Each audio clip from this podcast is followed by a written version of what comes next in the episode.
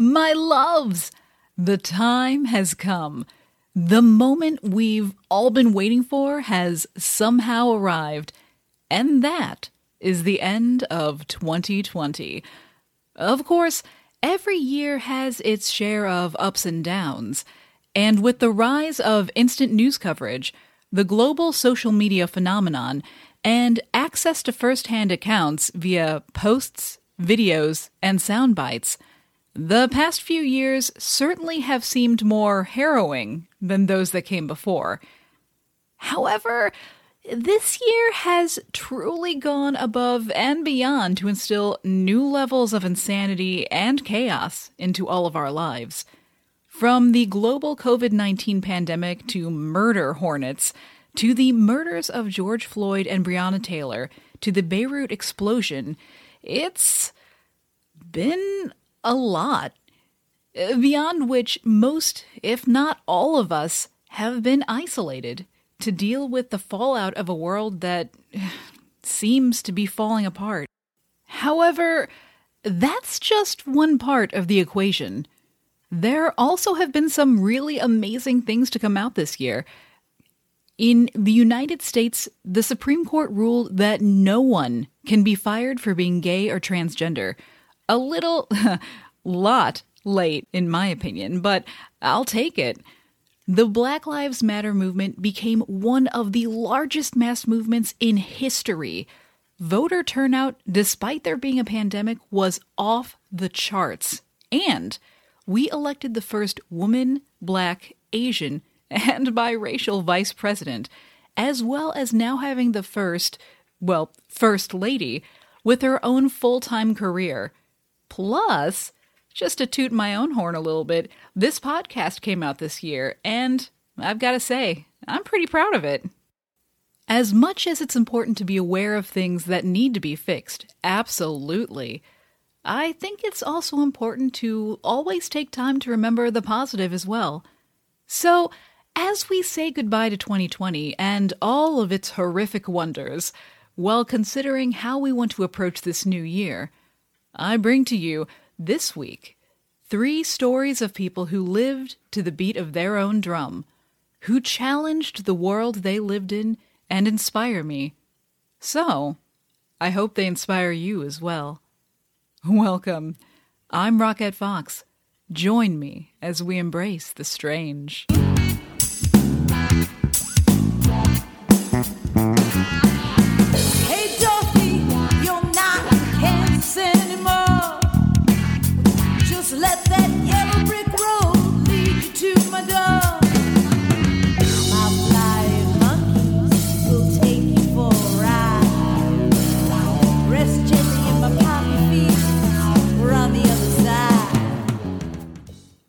First story begins at the Ursuline Convent of the Sacred Heart in Toledo, Ohio, just after the end of the Civil War.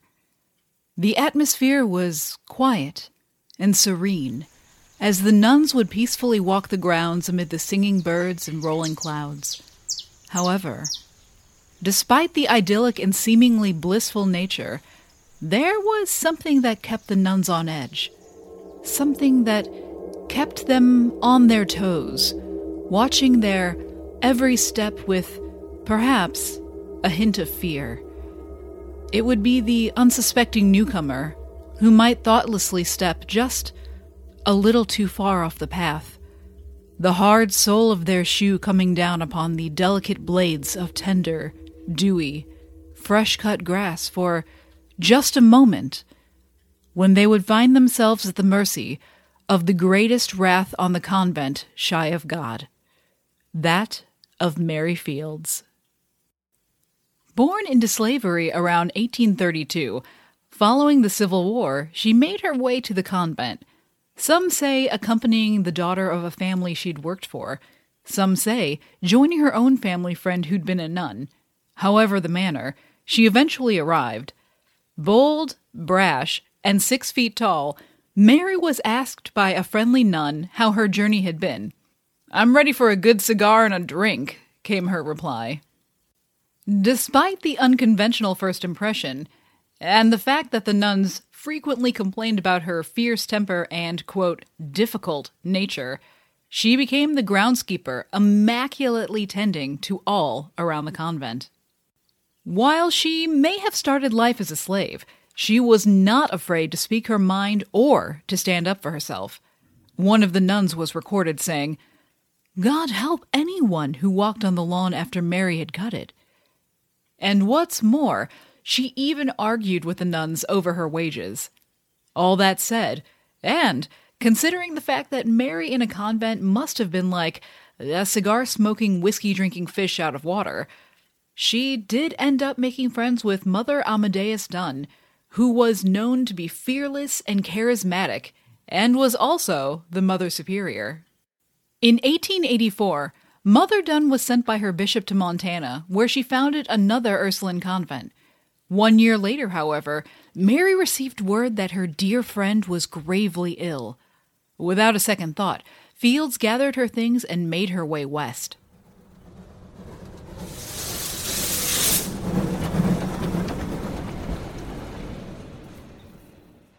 Mary nursed Dunn back to health, which, in my mind, would consist of a lot of whiskey and yelling threats at the illness.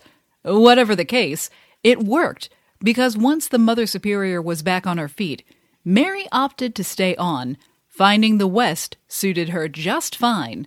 Her presence there, however, did not suit, well, others, but more importantly, the bishop.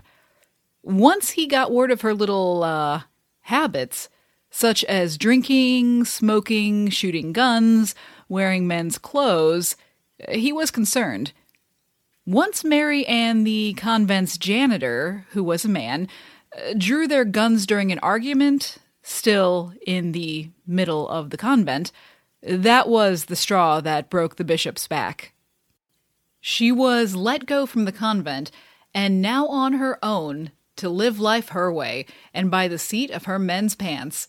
So, she took a few laundry and odd jobs before history would be made when she signed on and received the position as a star route carrier with the Postal Service, which was basically an independent contractor carrying the mail via, in her case, stagecoach. She was the second woman in the United States to hold the position and the first African American woman. And as it also turned out, it was the nuns who helped secure the contract as well. They had come to rely on the work she did around the mission, but also they had really come to like her over the years and wanted to look out for her. At any rate, she took to the new job and career with relish. With the ability to hitch horses on a careening stagecoach during sour weather better than men half her age, which her peers were, as at this point, when she got the job, she was in her 60s. Armed with her revolver and rifle, Stagecoach Mary, or Black Mary as she became known, now was responsible for delivering mail throughout the harsh Montana weather while protecting it from bandits and wolves. If the snow became too deep for her horses to handle, she would strap the mailbags to her back and carry them by foot. She drove the mail for eight to about 10 years until she retired in the early 20th century into Cascade, Montana, where the locals had come to love her for her fearlessness, generosity, and the kindness she showed to the children. Once she settled in, she started a laundry business, an eatery, and also babysat the local kiddos, all while retaining her fame. She drank for free in saloons even after the local law forbade women from entering them. All women, that is, except for Mary Fields. She ate for free at local restaurants and hotels, and she even became the mascot for the town's basketball team. On a bitter day in December, on the 5th in 1914, at the age of roughly 81 or 82, Mary Fields died. The town of Cascade raised money to have her buried in a cemetery on the road that linked the town to the mission that had first brought her to Montana. It's said that her funeral was one of the largest in town. It was said later by actor Gary Cooper, who had the opportunity to meet her as a child. that Mary Fields was, quote, one of the freest souls to ever draw a breath or a 38. These were days in which women, especially women of color, especially former slaves, were expected to behave a certain way. But Mary Fields blew through all of that like a 200 pound fist to the jaw. She was going to be authentic to herself, regardless of who liked it or not, or where it took her. And that is the kind of free that I, for one, am inspired to be.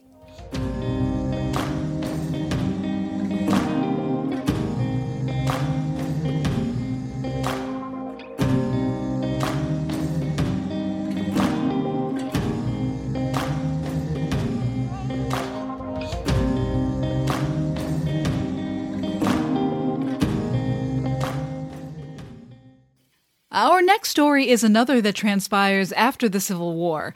On April 13th of 1888, with a headline that reads, Negro dive raided, 13 black men dressed as women surprised at supper and arrested. The dinner itself had been lovely and not the first of its kind, though each had been held with the utmost secrecy and discretion. Throughout the 1880s in Washington, D.C., there had been numerous quiet dinners and balls of this sort that were run under a face known well to the community of the time, a name known as the Queen.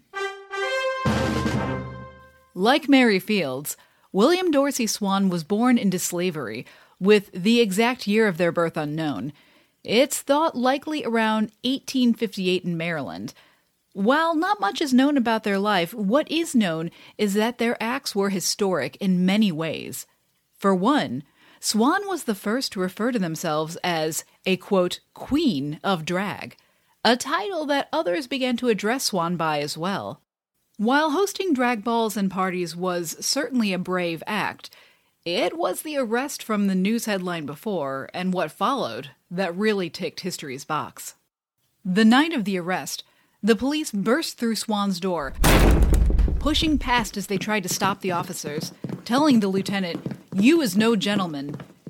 Knowing that anyone who was caught would have their names published the next day in the news, which indeed they were, along with debaucherous details about the indecency of their behavior. Some tried to escape while the police forced their way in, and a brawl broke out, during which the Queen's, quote, gorgeous dress of cream colored satin was torn to shreds. Arrested and taken before a judge, Swann pled not guilty to being charged with, quote, keeping a disorderly house, aka running a brothel, which I suppose is the most insulting thing they could think to throw at the time. They were sentenced to 300 days in jail. However, at the sentencing, Judge Miller felt the need to add, I would like to send you where you would never again see a man's face, and then would like to rid the city of all other disreputable persons of the same kind. Thieving and petty assaults amount to nothing as compared with the conduct of these people. You know, conduct like dressing nice and eating a quiet dinner. The outrage! Ah, and me with no pearls to grasp. Three months into the sentence, Swann filed a petition of pardon to President Grover Cleveland, saying that they were a respectable and hard worker with a record of long and continuous employment, continuing that the sentence was severe to the crime and, if released, they would, quote, live a proper and law abiding life. Thirty friends and allies, thought to likely be members of the drag or queer community, signed the petition as well in show of support. The petition was uh, not received favorably by the U.S. Attorney, but still sat awaiting the president's eye, during which time friends began to call the attorney's office expressing concern over Swann's health. As an aside, a few months before, the same doctor had given the Queen a clean bill of health, but was now very sure that Swan was suffering from a disease of the heart. The pardon finally reached President Cleveland, who, along with taking the new health implications into account, on July 29th of 1896 uh, denied the pardon. After completing their time in jail, despite the danger and ostracization, Swann continued to hold balls and dinners until around 1900 when they retired from hosting. From here, history loses track of them, and sadly, not even a photograph remains by which we can see the Queen. However, their legacy remains. Writer and historian Channing Gerard Joseph, who is publishing a book on Swann, says that they are the quote, earliest recorded American to take specific legal and political steps to defend the queer community's right to gather without threat of criminalization, suppression, or police violence. Along with paving the way for LGBTQ celebrations, gatherings, and protests, William Dorsey Swann inspired those around themselves to explore, enjoy, build community, and engage with their identities in a way that society wasn't ready for. And I think that is truly what makes someone an inspiration, a leader, and a queen.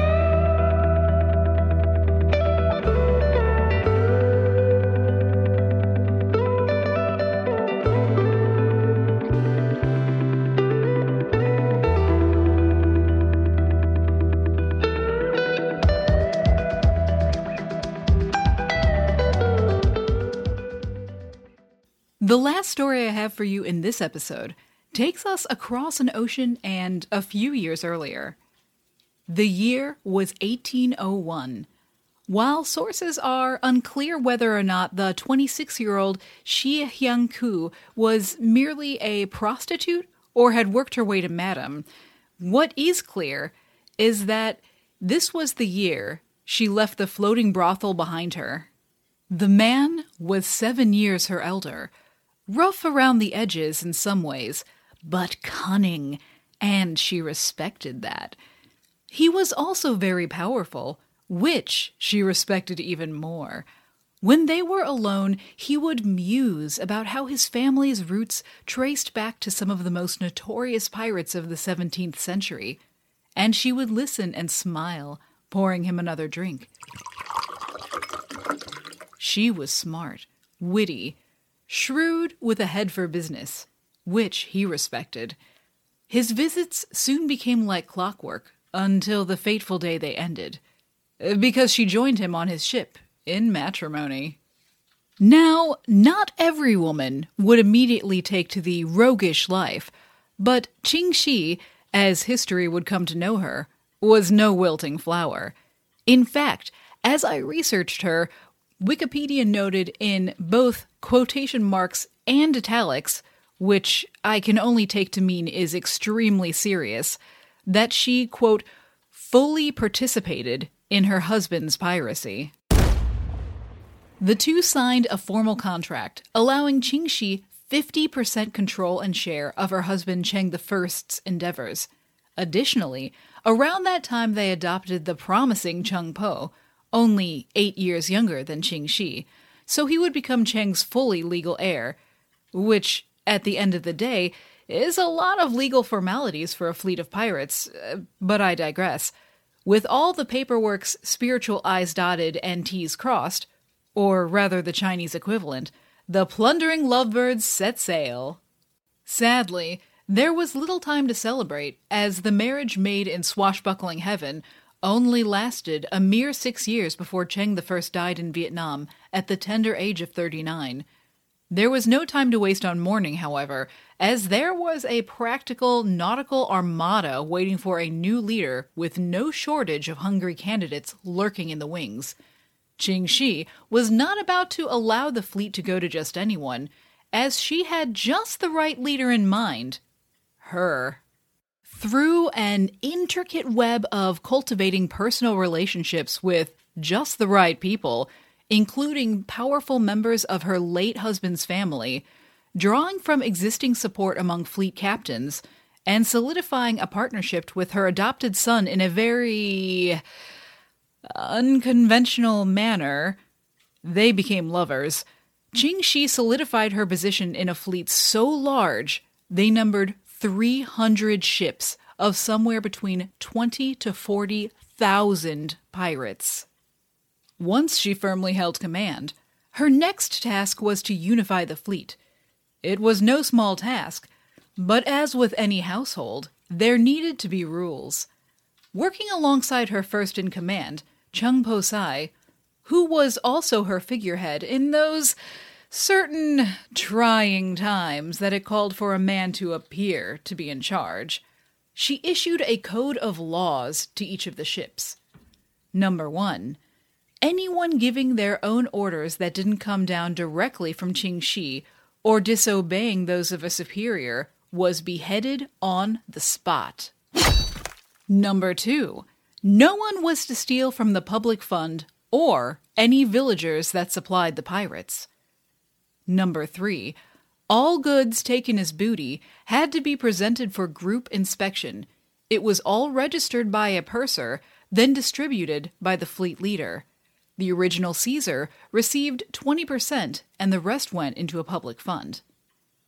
Number four, actual money was turned over to the squadron leader, who only gave a small amount back to the seizer, so the rest could be used to purchase supplies for the unsuccessful ships. Withholding once was a severe backwhipping. Twice, or withholding a larger amount, that was death.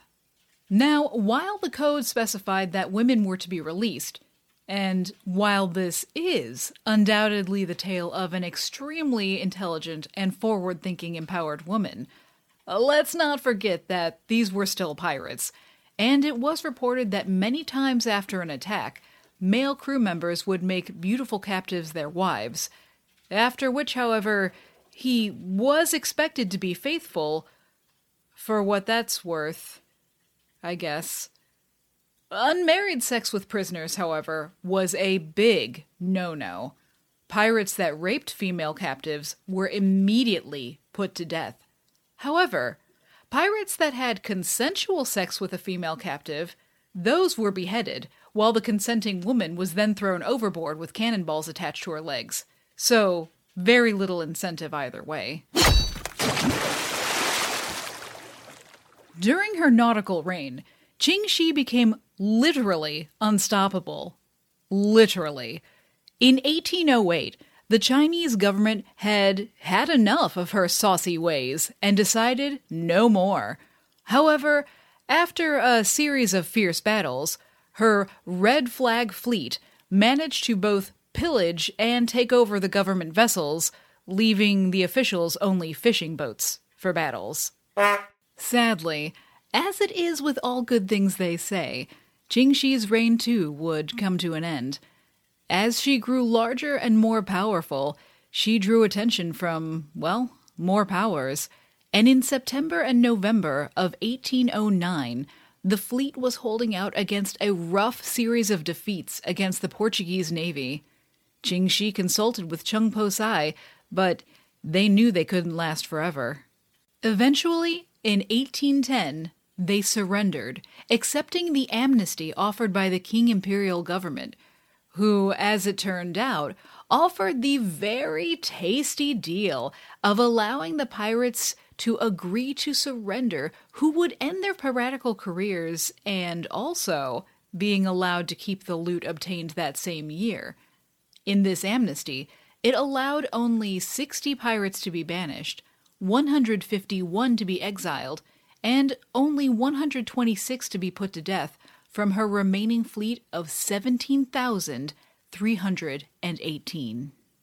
With the lives of buccaneering behind them, her number one, Cheng Po Sai, returned to his former name and was repatriated into the government, where he became a captain in the navy. Qing Shi and Cheng Po dissolved their mother son relationship, which allowed them to officially be married. They had retained this relationship the entire time. The romantic one, not the mother son one.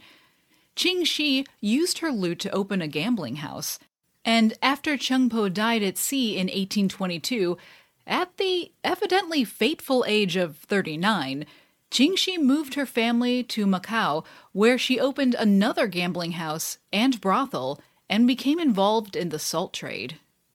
As she grew older, she was called upon by the Chinese head of state, Lin Zexu, as an advisor when battling the British during the First Opium War.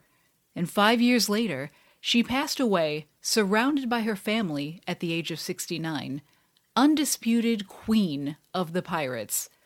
Which, inspirationally speaking, I think really speaks for itself.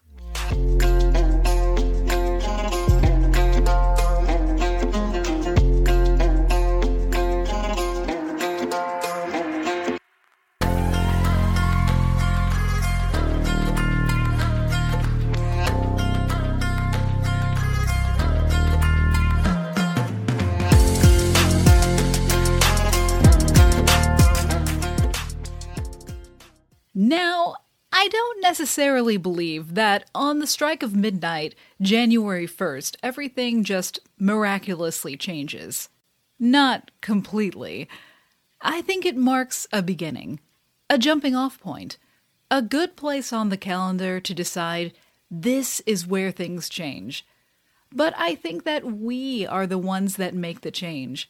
We are powerful, and we have the ability to shape our lives even when it seems difficult, and even when the results may seem so small or slow that they are hard to detect. We can each choose to move and shake in our own strange way, and, even better yet, we can start any day we want, even if the beginning of the year is the easiest.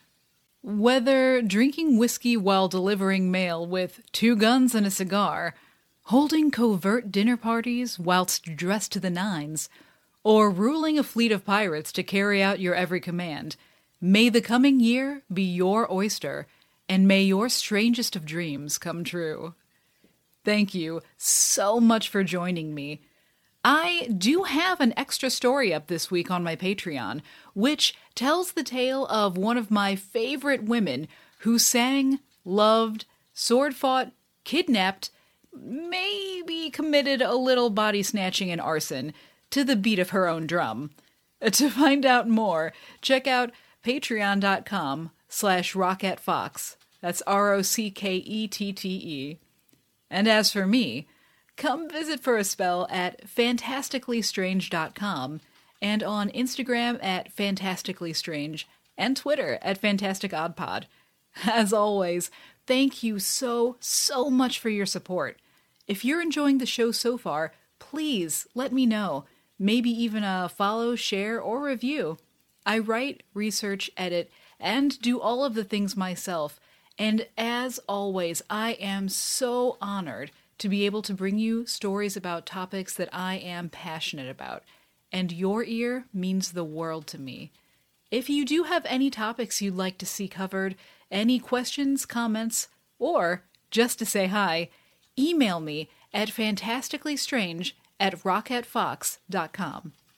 All sources are linked and credited in the show info. The amazing logo illustration is by Constance Hermit, and the killer intro song, Hey Dorothy, is by Cruise Machine.